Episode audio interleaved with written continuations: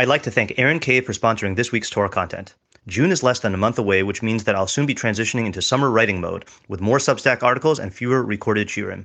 The bulk of these articles will remain free. However, if you would like to support my Torah and access additional spicy written content, consider becoming a paid subscriber by going to rabbischneeweiss.substack.com. Hello, I'm Rabbi Matt Schneeweiss, and this is the audio version of a two-page article that I wrote and published on my Substack, rabbischneeweiss.substack.com on March 7th, 2023, uh, on Purim Day.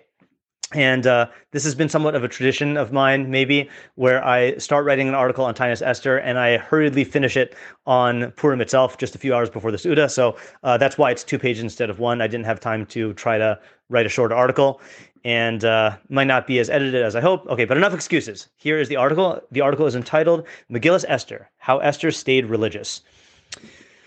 It is stated in Esther 2:11, quote, "Every day Mordecai would walk back and forth before the courtyard of the women's house to know Esther's well-being and what was to be done to her." End quote.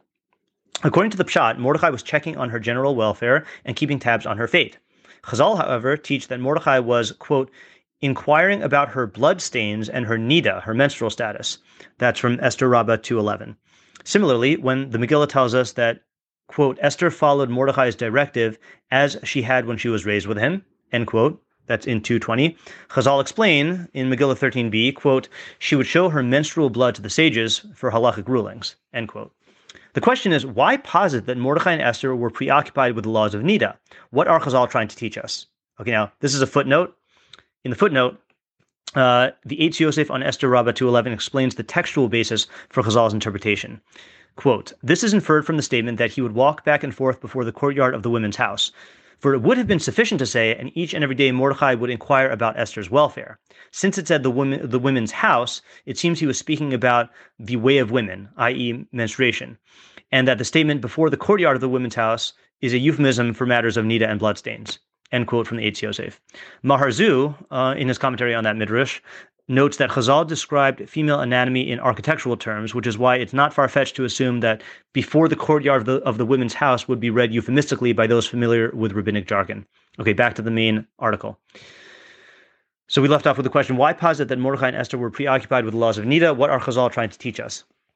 The Gemara continues with an even more unbelievable statement, one which is predicated on Chazal's assumption that Mordechai and Esther were husband and wife, as it's stated in Megillah 13a, rather than adoptive father and daughter. The Gemara states in 13b, quote, Esther would get up from the lap of Achashverosh, i.e., from having sexual relations with him, immerse herself in a mikveh, and sit in the lap of Mordechai, i.e., return to having sexual relations with him. End quote. This is problematic on at least three levels. First and foremost, there is no halachic need and seemingly no halachic purpose to keeping the laws of Nida in a forbidden sexual relationship with a non Jew.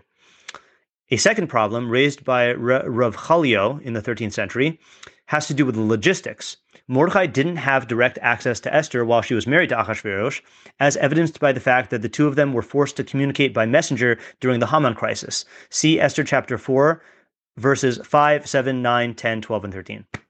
If so, how is it even possible for them to continue sleeping together? Rav Chalayo identifies a third problem. Why would Mordechai and Esther risk the lives their lives and the lives of the entire Jewish people for the sake of these trysts. Surely the king had eyes and ears everywhere in Shushan. Considering his earlier response to Vashti's betrayal and his subsequent rage at Haman's perceived attempt to rape the queen, we can guess how Achashverosh would react if he learned that his wife was having an affair with Mordecai, the Jew. How then can we make sense of this midrash? Okay, I think that should be his wife, if his wife were having an affair. Okay, fine. Rav Chalayo offers an explanation which resolves these problems and showcases Esther's stellar character. Quote, it is possible to, for me to explain the words of the Midrash as follows. Because Esther was living among the uncircumcised Gentiles and eating the non kosher royal food, she was unable to keep Torah and mitzvahs properly. This is the meaning of the immersion mentioned in the Midrash, that she immersed in a mikveh and returned to the lap of Mordechai. Namely, this was Esther's best tevila, her best immersion, to fulfill the Torah and mitzvahs to the extent that was possible for her. The proof is the statement, and Esther obeyed the directive of Mordecai, which they say means she would show her menstrual blood to the sages. How good and how pleasant is this explanation? End quote from Rav Chalayo. On a simple level, the Midrash conveys the idea that Esther kept Torah and mitzvos as best as she could under the circumstances. Chazal's statement that she immersed in a mikveh and went back to Mordechai after sleeping with Achashverosh isn't meant to be taken literally. Rather, it means that she didn't abandon the halachos of Nida despite being married to a non-Jew. Instead, she maintained allegiance to the teachings of Mordechai and the sages. The Manos Levi on Esther 2.11 and the Torah Tamima, uh, uh, in his footnote 27 on that verse, explain what this means in practical terms. Although she wasn't able to avoid relations with Achashverosh, she strove to only sleep with him while in a state of purity, which is why she continued to pose halakhic questions to the sages about her bloodstains. Esther's decision exemplifies the Torah value of Kedusha, loosely translated as sanctity, holiness, or separateness. Kedusha means transcendence of physicality. For non physical existences, such as God, angels, and souls, to be kadosh is to be non physical. For physical creatures, such as ourselves, being kadosh means resisting the temptation to let our physicality overpower our tselem elokim, our non physical, truth seeking intellect. Instead, we must rise over above our animalistic nature and strive for the opposite kind of life, a life of mind over matter. Chazal teaches the principle of Kaddish Atzmacha b'muterlach, or sanctify yourself within what is permitted to you, in Yevamos 20a.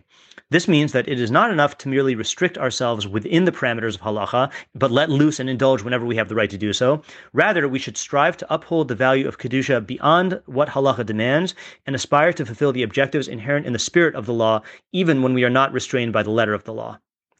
Based on this concept, I coined the phrase Kaddish Atzmacha be'asr lach, sanctify yourselves within what is prohibited to you, which I explained in my article on this topic as follows.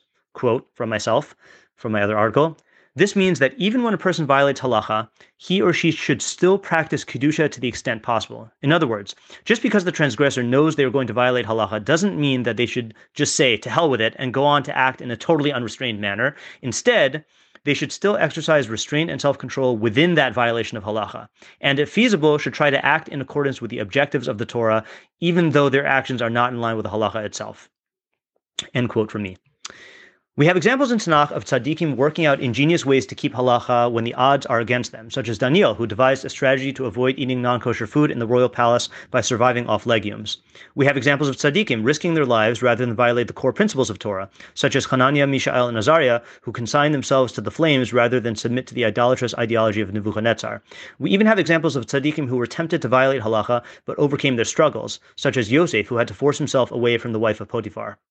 Esther is in a category of her own. Here we have a tzaddikus who was forced to marry a hedonistic, profligate, non-Jewish king who was the antithesis of Kedusha. She was essentially cut off from her people and her heritage, a people who themselves were in the darkness of exile and had lost their way. She was made queen of the world and granted access to up to half the kingdom.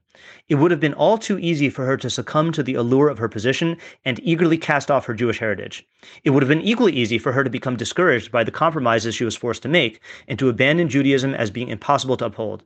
Instead, she persevered in her observance of Torah and mitzvos, committing herself to the values and ideals of Judaism, even if she wasn't able to keep all its laws. Despite the strange surface level meaning of these midrashim, we see that they were written to convey an underappreciated aspect of Esther's righteousness, that she didn't let the perfect be the enemy of the good in her service of Hashem, even while she was in her personal exile within a national exile, and neither should we. If you've gained from what you've learned here today, please consider contributing to my Patreon at www.patreon.com slash Rabbi Schneeweiss. Alternatively, if you would like to make a direct contribution to the Rabbi Schneeweiss Torah Content Fund, my Venmo is at matt-schneeweiss, and my Zelle slash Chase QuickPay and PayPal are mattschneeweiss at gmail.com. Even a small contribution goes a long way to covering the cost of my podcast and will provide me with the financial freedom to produce even more Torah content for you. If you would like to sponsor an article, shiur, or podcast episode, or if you are interested in enlisting my services as a teacher or tutor, you can reach me at rabbischneeweiss at gmail.com. Thank you to my listeners for listening. Thank you to my readers for reading. And thank you to my supporters for supporting my efforts to make Torah ideas available and accessible to everyone.